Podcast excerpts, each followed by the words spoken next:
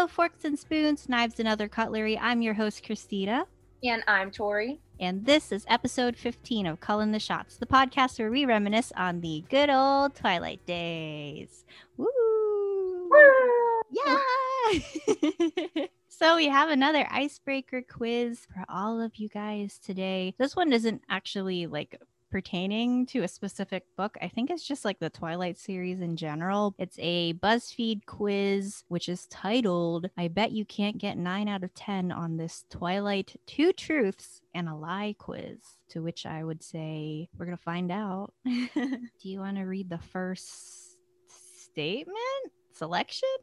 it's not a question. All right. It says, Click on the lie. Bella cooked dinner for Charlie almost every night. Bella fainted at the sight of blood or Bella used apple shampoo. I'm very confused because I thought all of those things were true. Bella used Did she use apple strawberry sham- shampoo? Did she use apple thought- shampoo? I don't know. Maybe it was strawberry or something like that. He's in the first book they mention it, but I can't remember. But I know she definitely faints at the sight of blood, and I know she definitely cooked dinner for Charlie. So I'm gonna go for apple shampoo. Me too. I also like the photos that they chose for these options. They don't really have much to do with the question except for maybe the Bella and Charlie one. Yeah. okay, so oh yep, that's All correct. Yep. Bella is still remembered for her signature strawberry shampoo. Oh yeah, yeah, Great. yeah, now I remember. Okay, so it says in biology, Edward's strange behavior made Bella wonder if she smells bad. She sniffed her hair, but all she noticed was her usual strawberry shampoo. It was like strawberry. What an offensive scent or something yeah, like that. yeah. Sometimes I forget like the movie and the book. Like I have a problem separating the two. So I was like, I remember that in the movie, but for some reason I couldn't remember it in the book. Okay, next selection. Click on the lie. Edward's middle name was Andrew. Edward went on a murderous rampage for a while and targeted villains, or Edward composed a piano lullaby for Bella. Well, it ain't Andrew. His middle name ain't Andrew. I don't know what it is, but it ain't Andrew. Anthony. Anthony. Oh, our favorite vampire was born Edward Anthony Mason Jr. Once Carlisle turned him, Edward took the last name of Cullen. What if he just kept the Mason Jr. and just added Cullen? And he was just Edward Anthony Mason Jr. Cullen. I mean, I feel like that wouldn't really make much of a difference. That just sounds like a European name with a lot of a lot of bits and bobs. On to the next one. Click on the lie. Carlisle voted again into a van, lived with the Volturi for two decades, or Carlisle had a slight English accent. It's the English accent one, right? But I feel like he should have one, right? Wait, Carlisle voted against Bella turning into a vampire? I think so because isn't he just like whatever Edward wants, I want, and Edward's like hell no. Why did I think that he said yes? Because I swear he said something like, "We already think that you're part of the family, so it's yes." I don't know. Maybe go for it. Let's see. Okay, let's see who's right. All right. What's that one? Oh, I guess he, he did. You're correct. When Bella put her transition to a family vote, Carlisle supported her. He even offered to be the one to do it. Oh yeah, but why did I think he like was like if Edward's fine with it, I am, but if he's not, eh. I mean, that makes sense. I just like honestly, I don't remember much about Carlisle's backstory, like where he originated from. I guess it is England. All I remember from his backstory is that he swam to France, meaning he's not originally from Fran- France. So it's not like a French accent that he has. I guess an English Swam to accent France. makes sense. Carlisle swam to France. I like how that's just like our own ongoing joke. Like it's not actually a joke. And honestly, if you look at the in the grand scheme of things, it's not that funny, but I don't know. But he swam to But Carlisle swam to France. So, like, what do you want me to say about it? All right. Next one. Click on the lie. Rosalie wanted to be Bella's maid of honor. As a human, Rosalie was attacked by her fiance and his friends, or Rosalie met Emmett while he was being mauled by a bear. You imagine if Rosalie wanted to be Bella's maid of honor? That would be good. too. Oh, and there's another bit about Rosalie that we kind of read about in this section of the book, which I will talk about when we get there. But the answer should be the first one. Yep, Rosalie thought that Bella was making a mistake. Before Bella's wedding, she and Rosalie had a heart to heart. Rosalie shared her traumatic reasoning behind her desire for Bella to give up on being a vampire in favor of just remaining human. And then we have the ever so beautiful Rosalie doing Bella's hair. What a queen! Okay, next. All right, click on the lie. Jacob ratted on Bella for riding a motorcycle. Jacob made the first move on Bella. Or Jacob has two older sisters. What? Are they not all true? I thought they were. I thought they were all true. Jacob has two older sisters, right? Maybe it's the Jacob made the first move on Bella because he didn't make a move. He assaulted her. Ooh.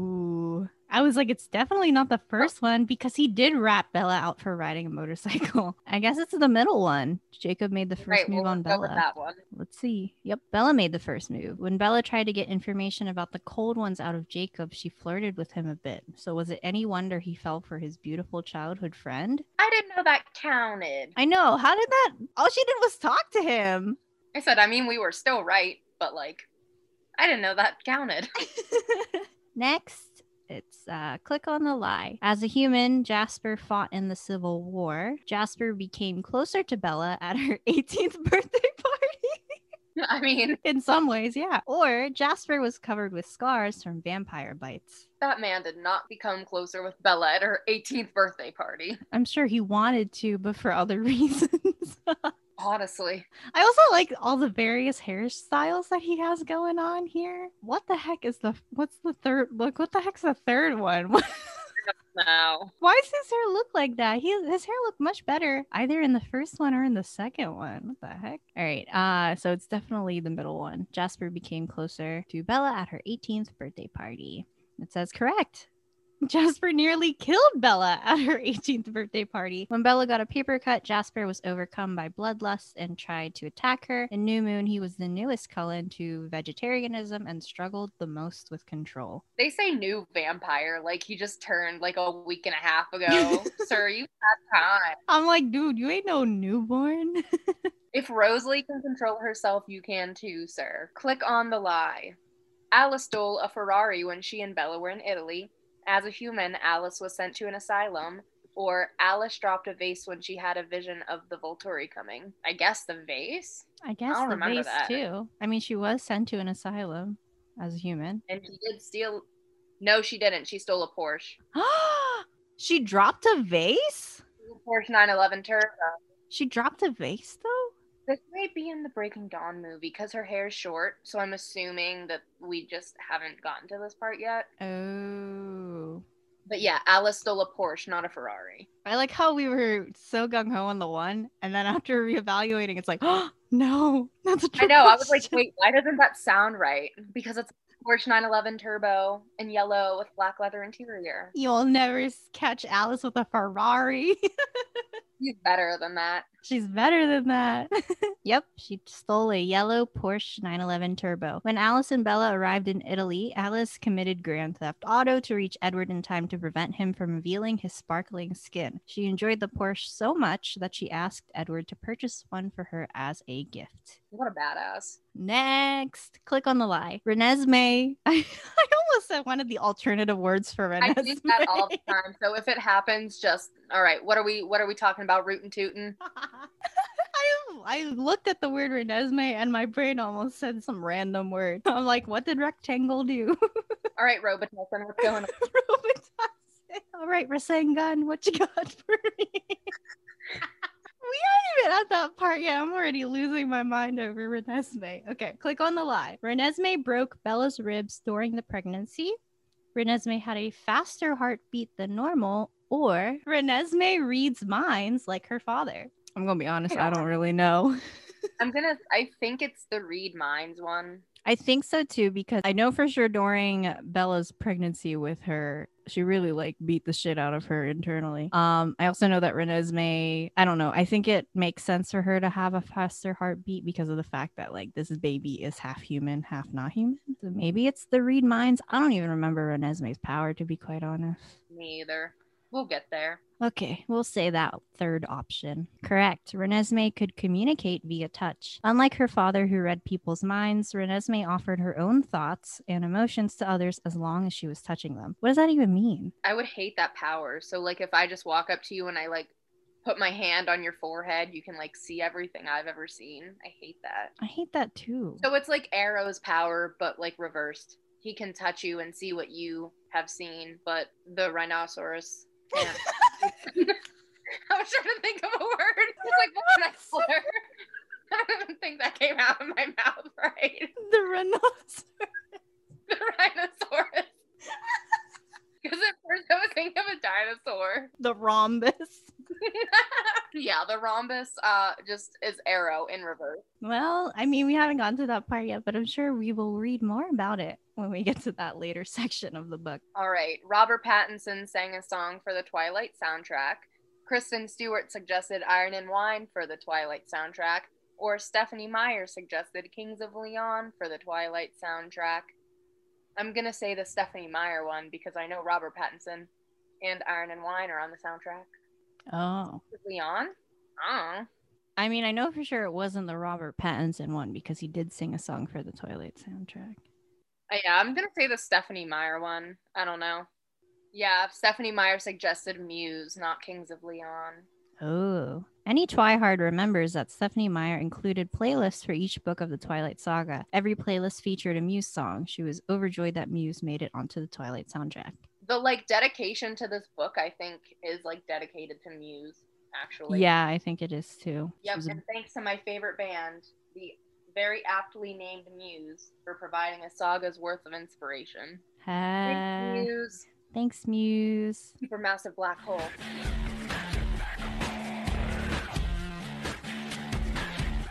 And then I'll put a little bit of that music in here.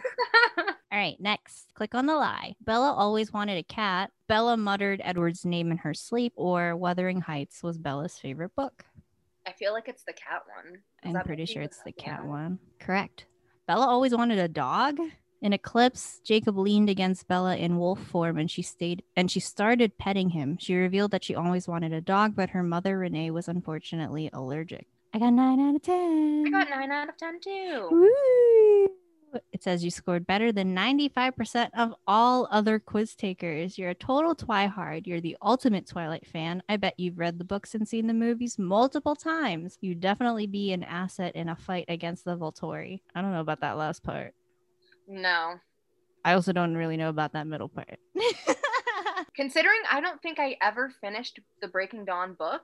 Actually, no. and I had I didn't finish I didn't watch all the movies technically because I didn't watch the very last one. So look at us go.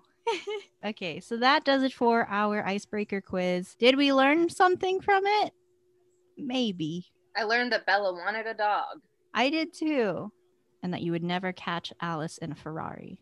So now we're going to our summary. For this episode, we have started reading the Breaking Dawn book, which is the fourth installment, I guess, fourth and final installment of the Twilight series. Um, this book is a lot bigger than the rest of them. So actually, instead of cutting this book summary into thirds like we had with the other books, we're doing this one in fourths. So this is the first of four sections that we're going to be reading and summarizing for you guys. Woo!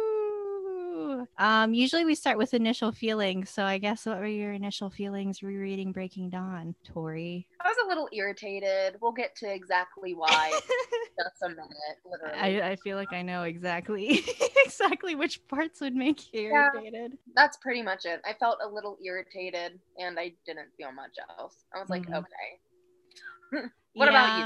I so oddly enough, I did, despite me reading this book kind of in a rush because I've just been busy. I did take my time reading it, and especially when I had to reread it to write down my summary, there were certain parts of it where I also was feeling very like irritated and just like annoyed, mostly for Edward's sake.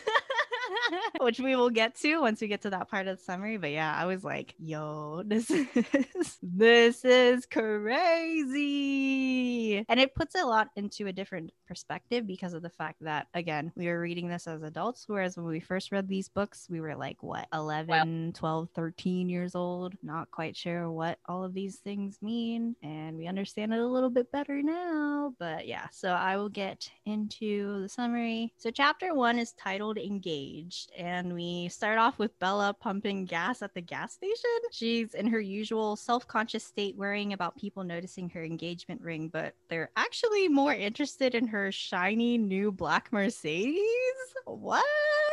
So, as part of their marriage deal, Bella told Edward that he could buy her a new car once her old truck needed to be retired. To her dismay, that ended up being a lot sooner than she expected. So now she has a new Mercedes. Edward ended up buying her a car model that wasn't even available in the US yet. Um, a car that was claiming to be so indestructible that Bella couldn't possibly injure herself in it. And he'd reasoned that while Bella was still fragile and human, she would need a quote before car, which is the Mercedes. And then once she turned into a vampire, he would give her a quote after car, which I'm assuming would be one that's just like perfect for somebody who has a need for speed or I don't know, one that matches the luxurious lifestyle that the Cullens seem to live. So on her drive home, she spots a few missing person flyers. This triggers a unpleasant feeling for Bella because the flyers feature Jacob on them. Jacob Black, who, if you remember at the end of Eclipse, Uh, turned into his wolf form and then kind of just ran off. And he hadn't returned home after some time had passed. So Charlie was the one who actually pushed for this flyer missing person search. Billy, Bella, and everyone in La Push kind of knew that Jacob wouldn't be easily found in his human form. So they didn't really see a need for putting up flyers. Also, Billy was like, nah, we don't got to put these in La Push. He reasoned that Jacob kind of was at that age where he could take care of himself already and that he would come home when he's ready. So then we come back to Bella, who typically calls Seth Clearwater for updates on Jacob, even though the answers are usually the same. Seth saying he's in I don't know, some random location. And then he's like, sorry, Bella, Jacob's not coming home. Seth is one of the few Wolf Pack members that openly communicates with Bella, and he also ended up growing really fond and became friendly with Edward too. It's assumed that this all began after their little joint battle against Victoria and Riley. So there's that. And then Seth tells Bella that he, his mom, Sue, and Billy would be attending the Cullen wedding.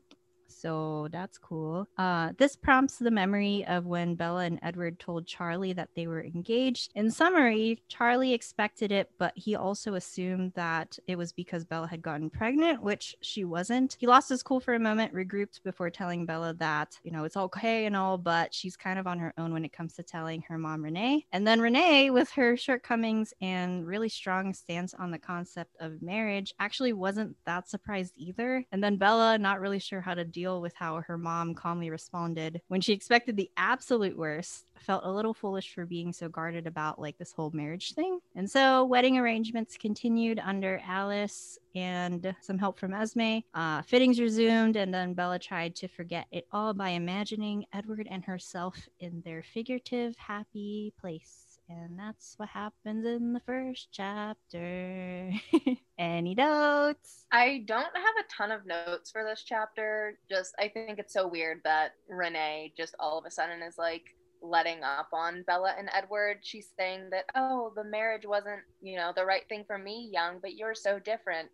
But like just the book before, she was judging her for being so dedicated to him. Mm-hmm. I also think it's, I mean, this isn't new. Belle has always been like very self conscious about herself, but she's like, people are going to notice the engagement ring. And I'm like, they're going to notice your shiny black new Mercedes that you're driving in this small town, not your engagement ring. yeah, she's like, everybody's staring at me because I'm a teenager and I'm engaged. Like, no, because your car is worth more than people there probably make. I'm like, you're literally driving a new European car that hasn't even been released in the US. And these car fanatics only notice it because they're car fanatics. Also, I omitted the part where there were these, I guess, two guys at the gas station who asked if they could take pictures with her car, which I think is funny. Um, but yeah, so that happened too.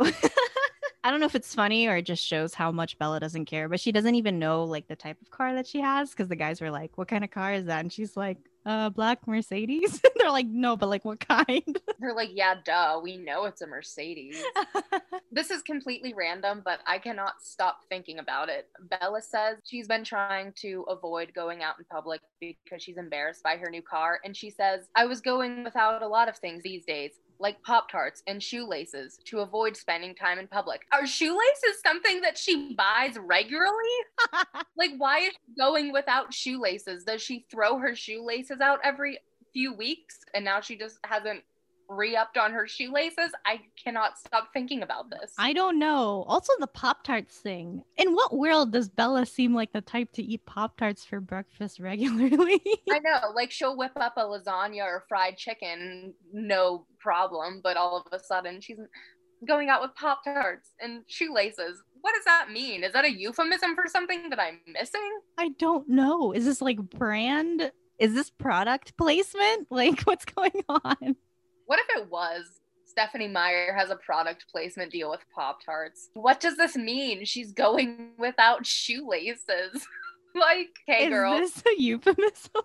I literally said I feel like I'm missing something. Like, Hmm, I is wonder.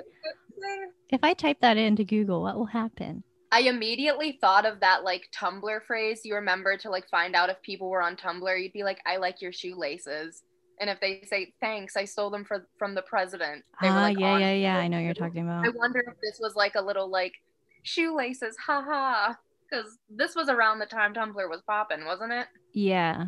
Stephenie Meyer, were you on Tumblr? yeah, it's possible. I typed in Pop Tarts and shoelaces and nothing came up, or at least nothing of value really came up. So I don't know. Maybe it is an inside joke that we don't really understand. yeah, I don't get it. The only other thing I was thinking is that they keep calling Edward's hair bronze, and I do not understand why they kept referring to him as a redhead in the Bree Tanner novel hmm because I was very confused for very long. And I'm just Yeah. glad that they're back to calling him bronze haired and not a redhead.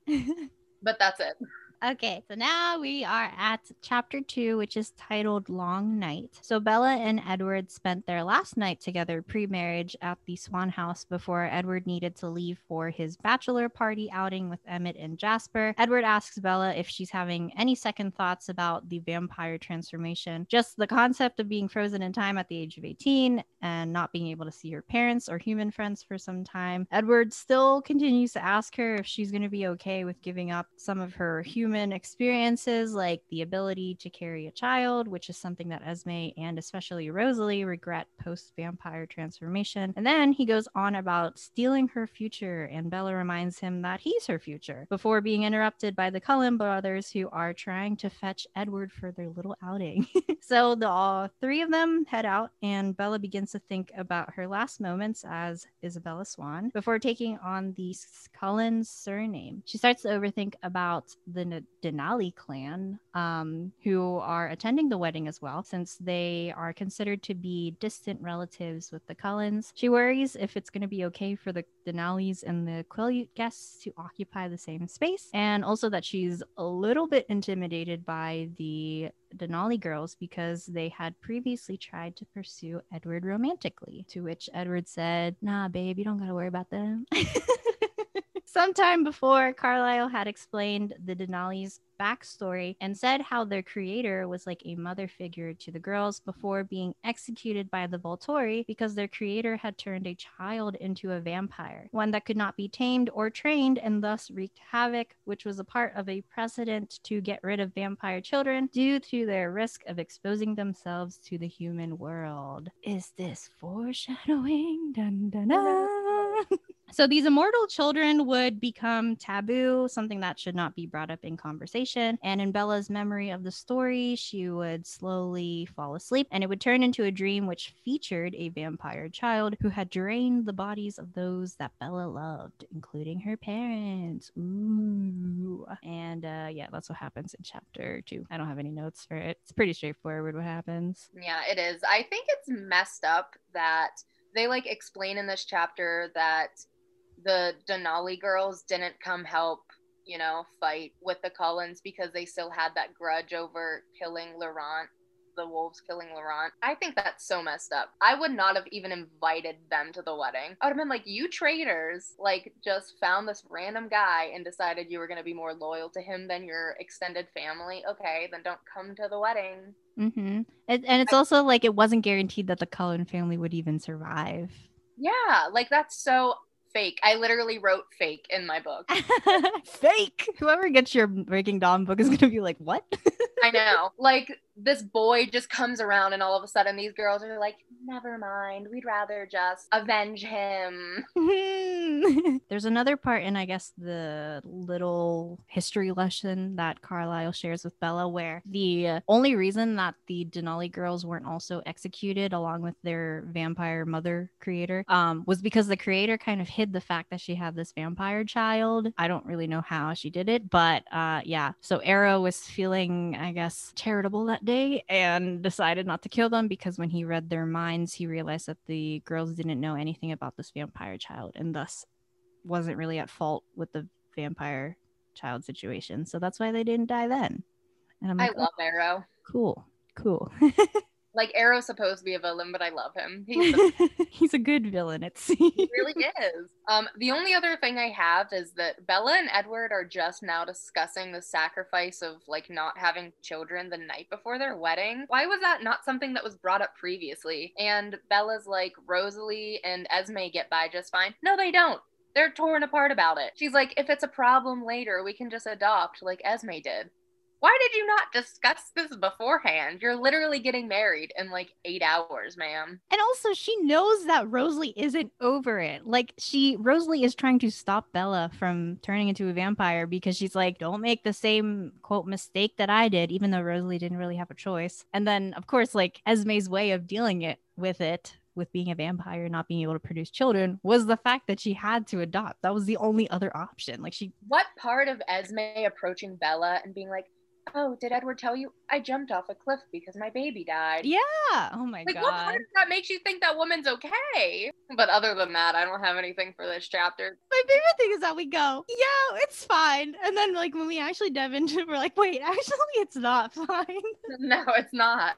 I guess one more thing. I still can't get over the fact that Bella and Edward just spent so much time together while Charlie's in the other room. That is really weird. That's like messing around while your roommate is still in the other room. yeah, I don't think I'll ever fully get over that part, but yeah, that was just the last bit that I wanted to add in there. So now we have chapter three, which is titled Long Day, and Bella wakes up from her immortal child nightmare, disoriented, which is kind of normal for her. Um, she begins getting ready for the wedding by cleaning the house and nagging her dad. And then Alice stops by to pick her up and reminds her that the suitcases are packed and the plane flights are all ready for tonight's honeymoon, which is apparently happening after the wedding reception. So that's cool.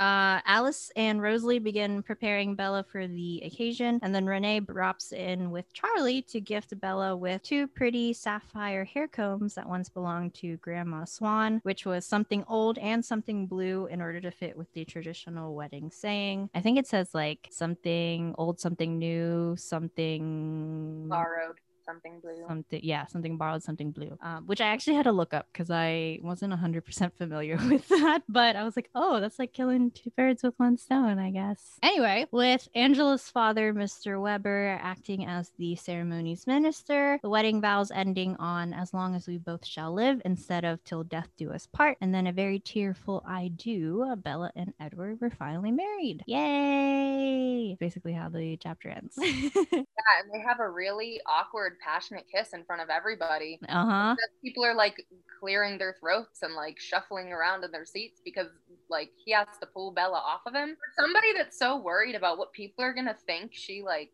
just doesn't care know. sometimes. she gets carried away a lot, which I know doesn't. It still keeps going. It never stops. I think it's hilarious that Bella is like scoffing at Alice when Alice is saying that Edward wants to do the wedding in the most traditional way, and Bella's like, there's nothing traditional about this, but you're literally two young white virgins who are marrying in their teens. and this book was written by a Mormon woman. That's the literal definition of traditional. Like, what are you talking about? They followed all the traditional, traditional like protocols too. Like the saying, Literally. there was rice, which we're gonna get to a little bit later. Yeah, there was rice. They leave for their honeymoon immediately after. Like, all the they, traditions are there. Yeah, they don't have sex until they get married. Like it's the most traditional thing I can think of. Mm-hmm. At least that's what we hear. the only note that I had, I said specifically that I wish Bella would like love herself a little more, especially on her wedding day, because that's literally a day partially dedicated to her. Because, like, even on her wedding day, she's still self deprecating. And I'm like, this is so Doesn't even look in the exhausting. You're beautiful, Bella. Yeah, she doesn't even look in the mirror before she goes out. Like I could never. Oh man. Yeah, that was the only note. I'm like, Bella, please, I just want you to love yourself a little more, especially on a day like today, Honestly. your wedding day. And the last thing I have is just this quote that Bella thinks it's about Rosalie. Hmm She was so beautiful, it made me want to cry. Why is that ass with Rosalie? Honestly, us every week when we talk about Rosalie. In my book, I wrote, very gay. but yeah, so that chapter was pretty straightforward. It was mostly just the wedding ceremony. And then we get to chapter four, which is titled Gesture. So the reception party begins immediately after the wedding ceremony, and Bella would be spending this time greeting all of her guests. Soon after would be the first dance and then the dances with their parents. Um, and then Bella would also end up dancing with other guests before Edward steps in to tell her that he had a special surprise present for her. Ooh, I wonder what or who it is. I wonder. Hmm. Turns out the gift was Jacob, who had returned specifically to be there for Bella. Sam was there in the shadows supervising just in case Jacob lost control, and then Edward leaves the two alone so that they can catch up. Jacob kind of fills her in with all of the running that he'd been doing uh, while he was away, and then Bella accidentally spills that she and Edward are going to have a quote real honeymoon, and by that it's assumed that she means the two of them are going to have sex while they're on their honeymoon, and then you can guess how Jacob reacted which was not well. Um, so he predictably loses his shit, and then Sam, Seth, and Edward all have to step in to stop him and separate both Bella and Jacob. Bella blames that good moment, which had gone bad, on herself, and then knowing that she still had a party to be present for, Bella took a few moments to kind of lock the Jacob situation in a little box, and then she went back to the reception. And then when the party finished up, Bella and Edward left to catch their flight for the honeymoon. Bella said goodbye to her parents, knowing that this would be one of the last times she'd get to see them. All the guests throw rice grains on the couple, and then they make their way to the car. Uh, note that the car is decorated with like ribbons that are attached to new high-heeled shoes and then um we talked about like the wedding traditions and then the rice throwing is like part of that and then edward hits the accelerator whenever they get to the highway and bella hears a howl in the distance on their way to the airport and that's how chapter four ends I was losing it at the shoes tied to the back of the car. I was like, I've never heard of that in my entire life. Like cans on the back. i was gonna say isn't it usually cans I guess it comes from it's it was a thing back in Edward's day to throw shoes at newlyweds cars. Uh, what and if it hits the car, it's good luck. But now that would get you a lawsuit, so they just tie them onto the back of a car. uh i'm assuming the rice grains have to deal with like prosperity or, or something Yeah. like that but yeah i so i read that car uh the shoes on the car line the first time and it didn't register to me how weird that was until i read it the second time and i was like wait that's weird also the fact that they are new shoes or at least that's what bella assumes i was like what so typically alice but also why is this part of the tradition Yeah, another weird thing they did was leave like in the middle of their reception. mm-hmm It, it didn't even seem like the party had died down. Like they were yanking them away from the party to go catch their flight. Is that like normal? I don't know.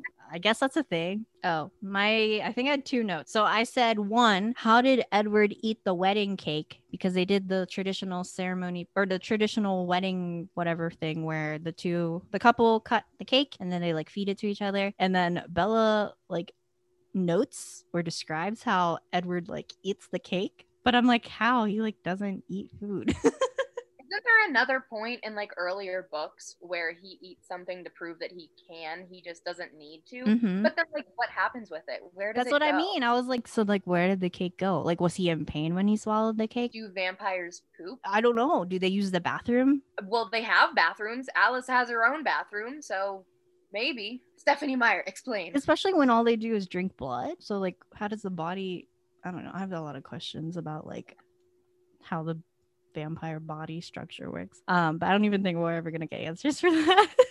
and this isn't even like this is just me commenting. I said anytime Jacob's involved, the vibes are always off. And I also said, literally, what is it? What is his business? Asking Bella what they're gonna do because Bella and Edward are married. Like it's not like not in your business. It really is none of his business. Yeah, I always automatically get annoyed when Jacob's involved. Yeah, why does he think that Bella having sex with a werewolf is going to be any safer than her having sex with a vampire. Why is Jacob there in the first place? I I don't fucking know. Imagine your husband's like, "Hey, I got a surprise for you," and it's just Jacob Black. Also, Bella Bella being like, "Wow, now everyone I love is here," and I'm like, ah, I still don't understand why you still deal with Jacob. He's like, I know, horrible. He's a horrible person. Yeah, he like is asking her for a dance, and she's like, "You can have as many dances as you want. It's your wedding night, ma'am. Go to your husband."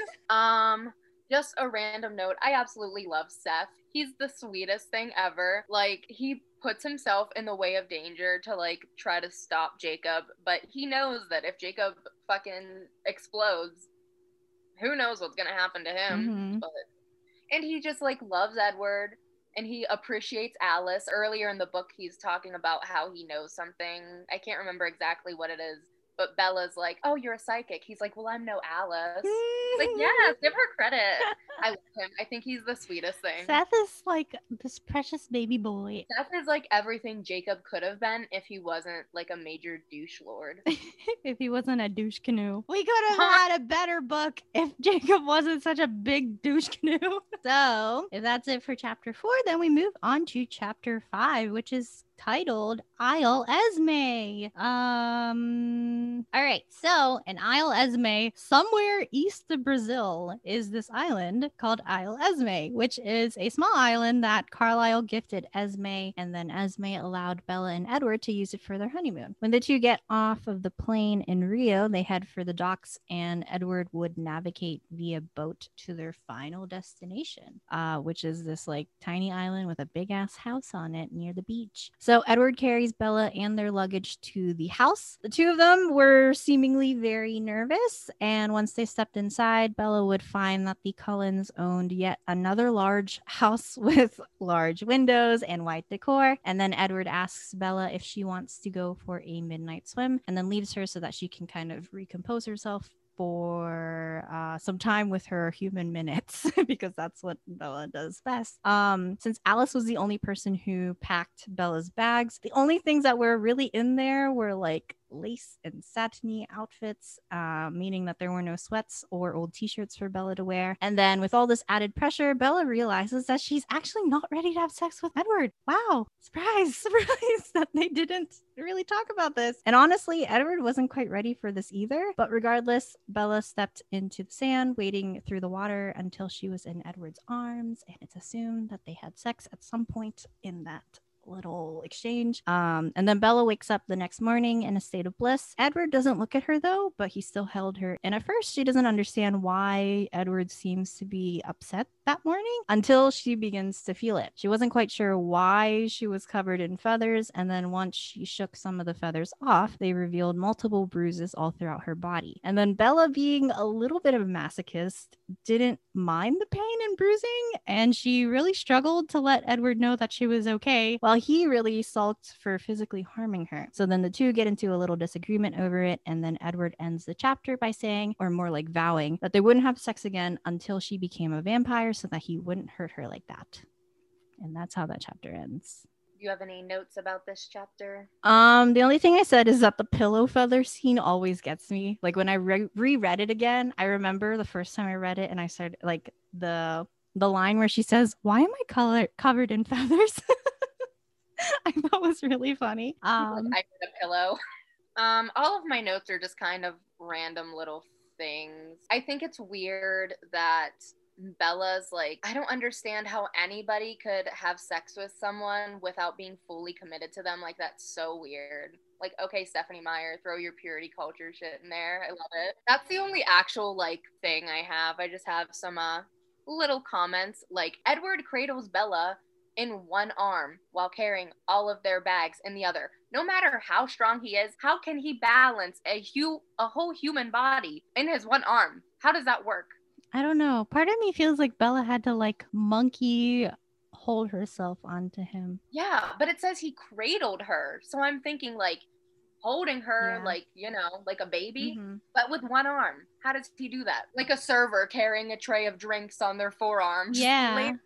Another thing I was thinking was I think it's so hilarious that Edward was having the like birds and bees talk with his dad. He's 108 years old and he's like going to his dad like, "What's sex gonna be like, dad?" He goes to his brothers too. They're like, "Dude, it's awesome." I think the part that gets me though is that the way that it's written in the book, without even saying the words that both of them were nervous, you could like feel how awkward and nervous they were, which made me feel awkward reading it. I'm like, oh, it's like a very forced romantic situation, but none of them, both of them were kind of. It's almost like they didn't need to have that in order for them to have sex. Like, I don't know. yeah. yeah that was the only i guess other other thing that i would have for that section but other than that yeah they had sex that one time and then bella ends up being incredibly bruised I know. The one and only other thing I have is um, when Bella's walking out onto the beach to go be with Edward, she's talking about how white her skin looks in the moonlight and how white his skin looks in the moonlight. And she says, white on white. We matched for once. What? i'm like did you guys not match before I know. First off, you're white, Bella. Do you know that? Also, you're pale enough to basically be the same shade as him. What do you mean you finally matched? mm-hmm. That's it. I was just like, what? yeah white on white, we finally matched. we finally matched yeah that's what happened all right so now we are at chapter six which is titled distractions. So the next few days of the honeymoon the two of them would go swimming and snorkeling and hiking and climbing which in bella's mind were all attempts to keep bella from bringing up the topic of sex again. Plus all the activities and the heavy meals exhausted bella enough that one evening she couldn't even get to her bed after dinner and she ended up falling asleep drooped over her plate. So yeah edward just like find would find ways to tie her out so that Bella wouldn't force him to have sex again. They ended up having to sleep in a different room in the Isle Esme house because the white room that they were previously in was still covered in feathers. And even in her sleepy state, Bella tries to cut herself a deal with Edward. The deal was to extend her humanhood for a few more months in exchange for sex. And this ended up frustrating Edward a lot, mostly because Bella was starting to go back on her word about being a vampire, even though she'd always been so adamant about it. And um, yeah, it was simply because she was really horny and like incredibly like I think he explained it like hormonal and acting Yeah. really human. They talk about like Bella's, I guess, sleeping schedule and how she's been sleeping a lot. And then Bella tells Edward about her Volturi hunting dreams, except for she omits the part where there was a baby vampire involved. She just kind of like leaves it out because she's like, no, I don't want to add this part in there. Uh, and then in the middle of the night, Bella wakes up in tears because she had a good dream, which she realized uh, hadn't actually been real. So then Edward tries asking her like you know what's wrong why are you crying and stuff like that and um when he asks Bella how, I guess, how he can make it better, Bella decides that she's going to show him and then ends up coaxing him into having sex again. And initially, it was really a struggle. Edward just trying to get her to stop, and then Bella crying more so desperately. And eventually, he gave in and they had sex again. And then when Bella woke up the next morning, um, Edward didn't hold her, which was a sign that she had done something wrong. And when Edward finally asked her again what was the dream about, she had explained that it was better to show him, which is what happened the night before. So basically, Bella has a good sex dream, wakes up in tears over it. Edward asks her what's wrong, and then they have sex to, I guess, replicate whatever she was dreaming that night. Bella didn't acquire any new bruises, and all the pow- pillows were accounted for, which I guess is great, except for the bed frame was ruined, um, as was her nightgown. And after taking a quick inventory of the room, Edward would take Bella down to breakfast and would note that she had been eating a lot of eggs lately. Foreshadowing?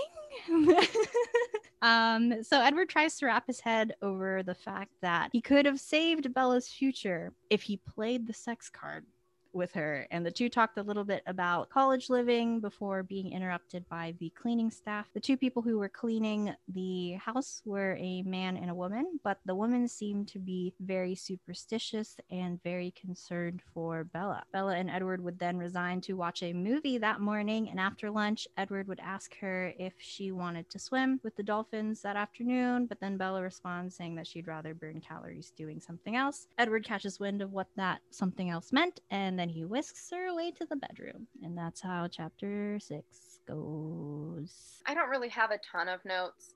Bella describes the lady that came to clean the house as coffee skinned, and I hate that. Did she? I missed that. I saw the part, Yeah. I read the part where she said that they were like very dark compared to Edward. Yeah, she says they're very dark and that she's coffee skinned. Mm. I was like, that's worse than russet. Russet. For notes, I just stated that if I were Edward, I would have been really frustrated with Bella because, like, he very clearly said he didn't want to hurt her after they had sex the first time. And then what does Bella try to do? Coax him into having sex again. And I was like, I don't like this. It was like making me feel angry for him because he's very clearly like even physically trying to push him off of her and like she in tears very desperately is like trying to get him to have sex with her and eventually he gives in but like he didn't want to Yeah. Can you imagine if a guy was like crying in tears, begging a woman to have sex with him? I know. Like, Often I would think of it like if the roles were reversed or like if it was the other Yeah. way around. And I'm like, especially because she makes such a big deal about Jacob doing kind of the same thing to her, which he should because it's wrong, but Mhm. like you can't turn around and sexually assault your husband on a regular basis now, I guess. mhm. and there's even a part where um Edward openly says that Bella assaults him. Um, like he said something like, I can't remember the line. Before you assault me again. yeah yeah he's like uh something about it being premeditated so that he wouldn't assault her or so that she wouldn't assault him again. Um and i was really surprised that he like actually said the words except for the way that it was written in the book was actually supposed to be meant more as like a joke i think which doesn't really help with the whole fact that like she bella assaulted her husband. And i'm like we're supposed to be okay with this? I feel like that's such a sign of the times too, because in 2010, who first off was talking about men being able to be sexually assaulted and spouses sexually assaulting their their spouse, Mhm. especially a wife sexually assaulting her husband. Nobody would talk about that in 2010. Mhm. So there's a lot to unpack in this. I also don't like how I don't know. It didn't seem that long. Like he was definitely still upset that morning, and then not long after, he's like, "Oh, it's okay." I like, "Is it? I don't think it is." I'm like, "Yeah, you didn't bruise her, but like that doesn't mean that she didn't cross the line with you." I don't know. I mean, I think we're just supposed to think that it's fine. You know, Bella's just a girl that has needs, and it's her husband, so she's entitled to that. Ugh. I guess now we know better. Um, the only other thing I had noted down was something really small. Whenever they um, talk about Bella staying a human and they're gonna go to Dartmouth or whatever, Mhm. they already bought a house there. hmm Like, could you imagine just like having the money to just buy a house in New Hampshire just in case? Just Like- in case. I was just thinking about it. Like, they have this entire island. Where do they all have houses? I don't Like, know. They were like, real estate is a good investment. Are Mhm. they landlords? Could you imagine the Cullens being your landlord? I could not. I also would be like the Cullens wouldn't really be the type the management type though. Like I feel like they'd have to hire people to manage those properties. Like owning the property, sure, they could do that no problem. But managing it, I'm like they don't they don't seem like the type of people to even have to care about that because they seemingly have so much money. It doesn't surprise me that they have a house already picked out for them to use when they go to Dartmouth, but then then again, nothing should surprise me anymore, I guess. But just the fact that they're like, real estate's a great investment. What do you do with the real estate? Like, it's a, is a great investment, Mhm. but like, okay, then what are you gonna do, vampire? That is a good question because, like, who occupies these spaces, or like who takes care? Who are the housekeepers of these?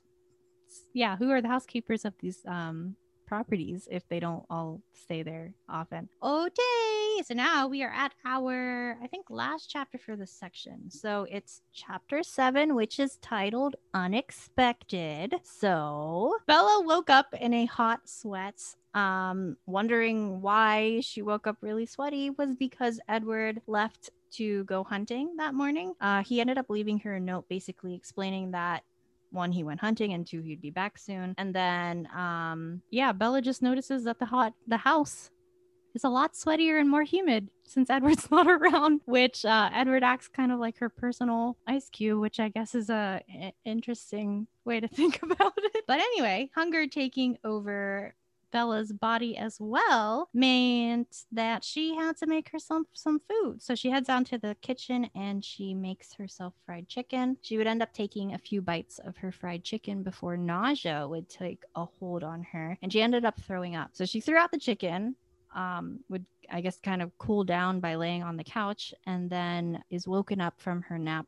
by Edward except for Bella quickly tries to tear Edward's arms away from her because she has to run and throw up again. And when she was done, she had explained to Edward that she thinks that she has food poisoning from the chicken. And then, like an hour later, Edward makes her eggs so that she can eat. In that weird period, Bella says that she feels okay. Um, and then they're somewhere in the middle of chilling on the couch watching CNN until she attempts to kiss Edward and then realizes she has to throw up again. So she runs off to the bathroom. Um, so then Bella heads to her suitcase to find medicine for her upset stomach when she finds her birth control box instead. And so Bella begins to freak out because she couldn't remember immediately when her last period was. Edward knocks on the door asking if she's okay, and Bella explains that her period was five days late, which leads to her believing that she might be pregnant. On top of that, she realizes that there are a lot of signs that seem to be there for pregnancy, which would be her missed period, the weird food cravings feeling overly emotional lately, sleeping a lot, morning sickness, and then on top of that are the dreams that she keeps having with these children. So Edward zones out after Bella tells him that she might be pregnant, and then at some point was probably um, Edward was kind of trying to figure out what he should do. It was hard for any of them to reason that Bella could be pregnant because there is just a lack of information when it comes to vampire men's fertility rates. So it was hard to be like, well, this is possible because of this, and that's possible because of that. So in the middle of all of that, Edward's phone starts ringing and it ends up being Alice. In Edward's frozen state, though, he doesn't answer right away. So instead, Bella does. And then, greetings aside, Bella asks Alice if she can talk to Carlisle. And then they go through the whole doctor questionnaire. And as a result, Carlisle also suspects that Bella might be pregnant too. Da da da!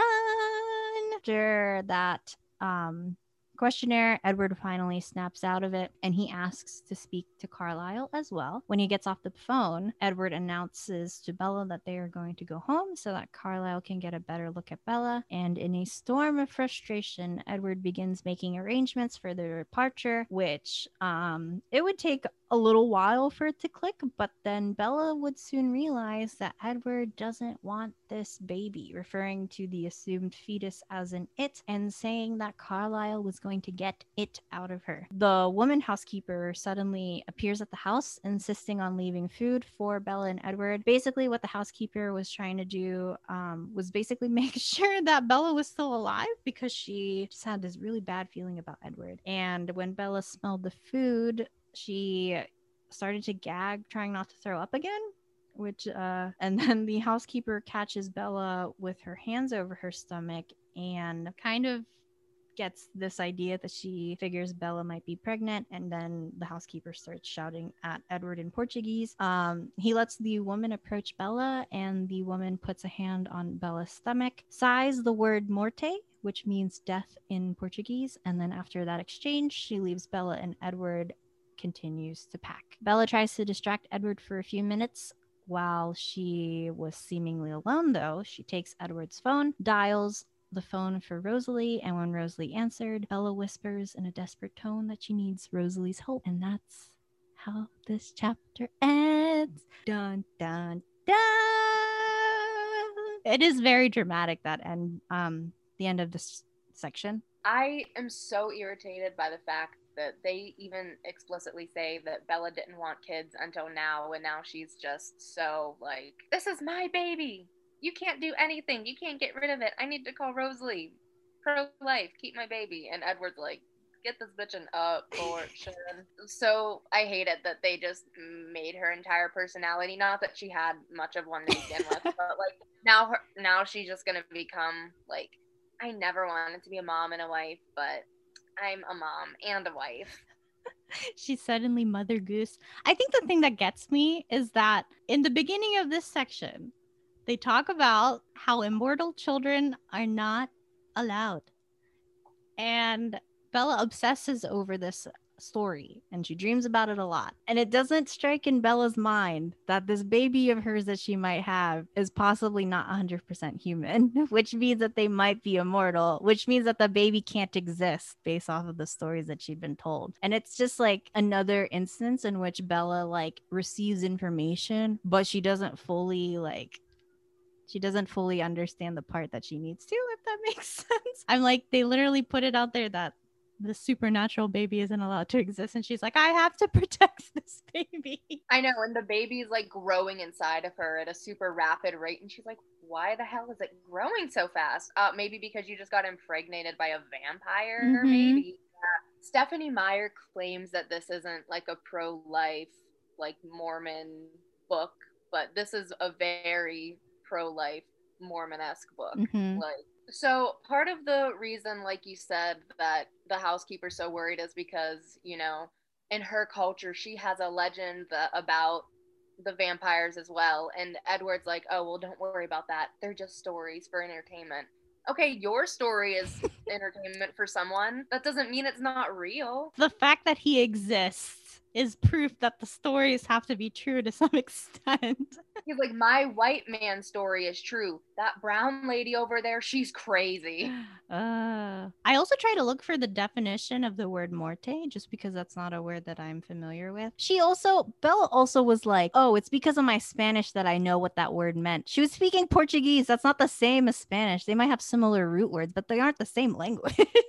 I'm like, you can't assume they might have a similar root word to like muerte, which I think means like death or the dead in Spanish. But yeah, I don't know. I I guess not related to the housekeeper. I was very surprised that they didn't have an air conditioning unit in this house. It's like really humid and hot, and Edward didn't think, well, maybe we should put an AC in there. Cracks me up how little they think. But that makes He's even like, less. That makes even less sense because Edward's like, oh, I, I I wanted to be prepared. The only part that he got prepared for was them having sex, but everything else logically, like they didn't prepare for. That's all he could think about. The only food they had were eggs and like apparently raw chicken. That's all that Bella ate. Eggs. I'm like, is there nothing else they could eat? Also that like he kept hinting and this might be from previous chapters that like he specifically chose a warm location because he thinks he thought it would be like the perfect environment for Bella. And I'm like, are you just saying that so that she wouldn't be frozen if she tried to put her body up next to yours? Like, I don't know. Right. Uh so now we go into just like final thoughts and notes about the whole section in general. Unlike when we were reading the short second life of Bree Tanner, uh, I'm back to being annoyed again. Honestly, I am back to being annoyed again with our main characters. Yeah, I don't know. There's just like we've already talked about the points that I'm like, ah, I'm so frustrated by how this was played out. Yet again, Bella taking on a new form with her personality, where, like you said, she's like, I don't want to be a wife. I don't want to be a mom. And then she ends this section being like, I'm a wife and a mom, and you can't take that away from me. honestly i was like reading some things about that and i read this post from the atlantic and it says meyer proposes that marriage and motherhood provide women with equality that they do not possess as a single woman. Motherhood provides a location not only of pleasure and satisfaction but also power. And i feel like that's really what she's trying to say like hey being a mom's great. She doesn't need literally anything else because she's gonna be a mom now. Mm-hmm. isn't that great like if she had been able to put her like family values quote unquote aside for a second i feel like this story could be so cool. Like them actually going to dartmouth and her maybe being human for a little bit longer like there's other stuff you could have done. Mm-hmm. didn't need to have this demon spawn. I think that was a part that bothered me too Like literally, Bella would have changed her mind if they had sex earlier. She wouldn't Yeah. have been so gung ho about wanting to be a vampire so quickly if she just had sex with Edward earlier. Like Yeah. we could have. This could have been a completely different story if they just had sex earlier. Yeah, then that makes me think does she even like Edward or was she just horny and wanted to have sex? Because now that she's had sex, she's like willing to change everything. hmm Yeah, I think that's the part that bothered me the most when I read this section. The part where you realize that we could have changed this whole storyline had Bella and Edward had sex earlier. Would they even still be together though? Like, is that really all she wants? Because it kind of seems like it. If she got sex from him early on, she wouldn't have to worry about becoming a vampire and all this because she would have gotten what she wanted. I guess so. I like got bothered by the fact that she was like, "Oh, what's being 18? What's being 19? I'm not going to grow like crow's feet in the next year." And I'm like, "Bitch, are you kidding me? that. You're the one who's been saying you don't want to be a year older than Edward. You don't want to be 2 years older than Edward." And suddenly now because you had sex with him, you're like, "Everything's fine. I'm in bliss." I've said this on another episode, but I really just think that she wants to defy people. Like, no Mhm. matter what, she can get the best slice of cake and she's still not going to want it if there's another piece that she can take, you know? Mhm. Like, she just wants to do what people don't want her to do. Mhm. Edward doesn't want to have sex. She wants to have sex. Edward wants to get married. She doesn't want to get married. Edward wants her to go to college. She doesn't want to until he doesn't care. Then she wants to, and she wants to stay human. Like, Mhm. girl, it really shows what a like defiant child she is Mhm. still. And it's sad that she's married, pregnant, and you know stuck in this life forever. And she's a teenager, a kid. hmm I think the culmination of all of this, and like as we analyze it together, it just makes me realize how unlikable of a character Bella is. the more that we read about Bella and her different personalities through the Twilight books, I don't know. It still just proves to me that, like, I guess the best version of Bella was still the Twilight one. if I had Yeah, to pick one, it was the Twilight, the first book version of Bella, which was the yeah, best. definitely. She's just a very selfish person. This is another random thing, but when they're leaving their wedding, she's like looking back at her parents and like thinking, okay, this is the last time I'm, I'm gonna see my parents. Isn't this a great and hopeful picture? Mm-hmm. Like, what do you mean you're never gonna see your parents again and you're happy about that? Like, that's so weird to me. She just doesn't care about anyone else. She's like, I'm about to go get dick tonight, so I literally don't care. Hypnotize Bella's back. She's like, I could die having sex tonight, but I'd be happy. She literally doesn't care. it really does show how like we've said this before how selfish and self-centered bella is which No.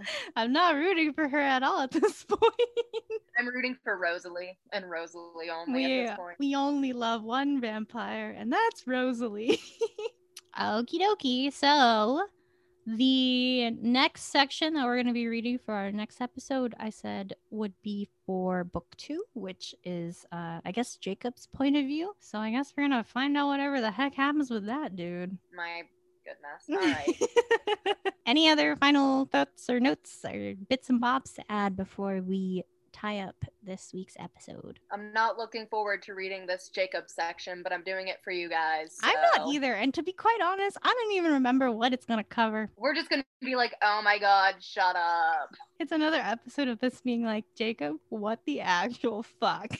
Well, that being said, thank you for listening to this week's episode. Remember to tune in every other Monday as we fall right back to our Twilight obsession like it's 2008 again. You can find Calling the Shots on Spotify, Apple Podcasts, and your usual podcasting platforms. Come sit with us next time at lunch for more of our sparkling personalities. Bye. Bye.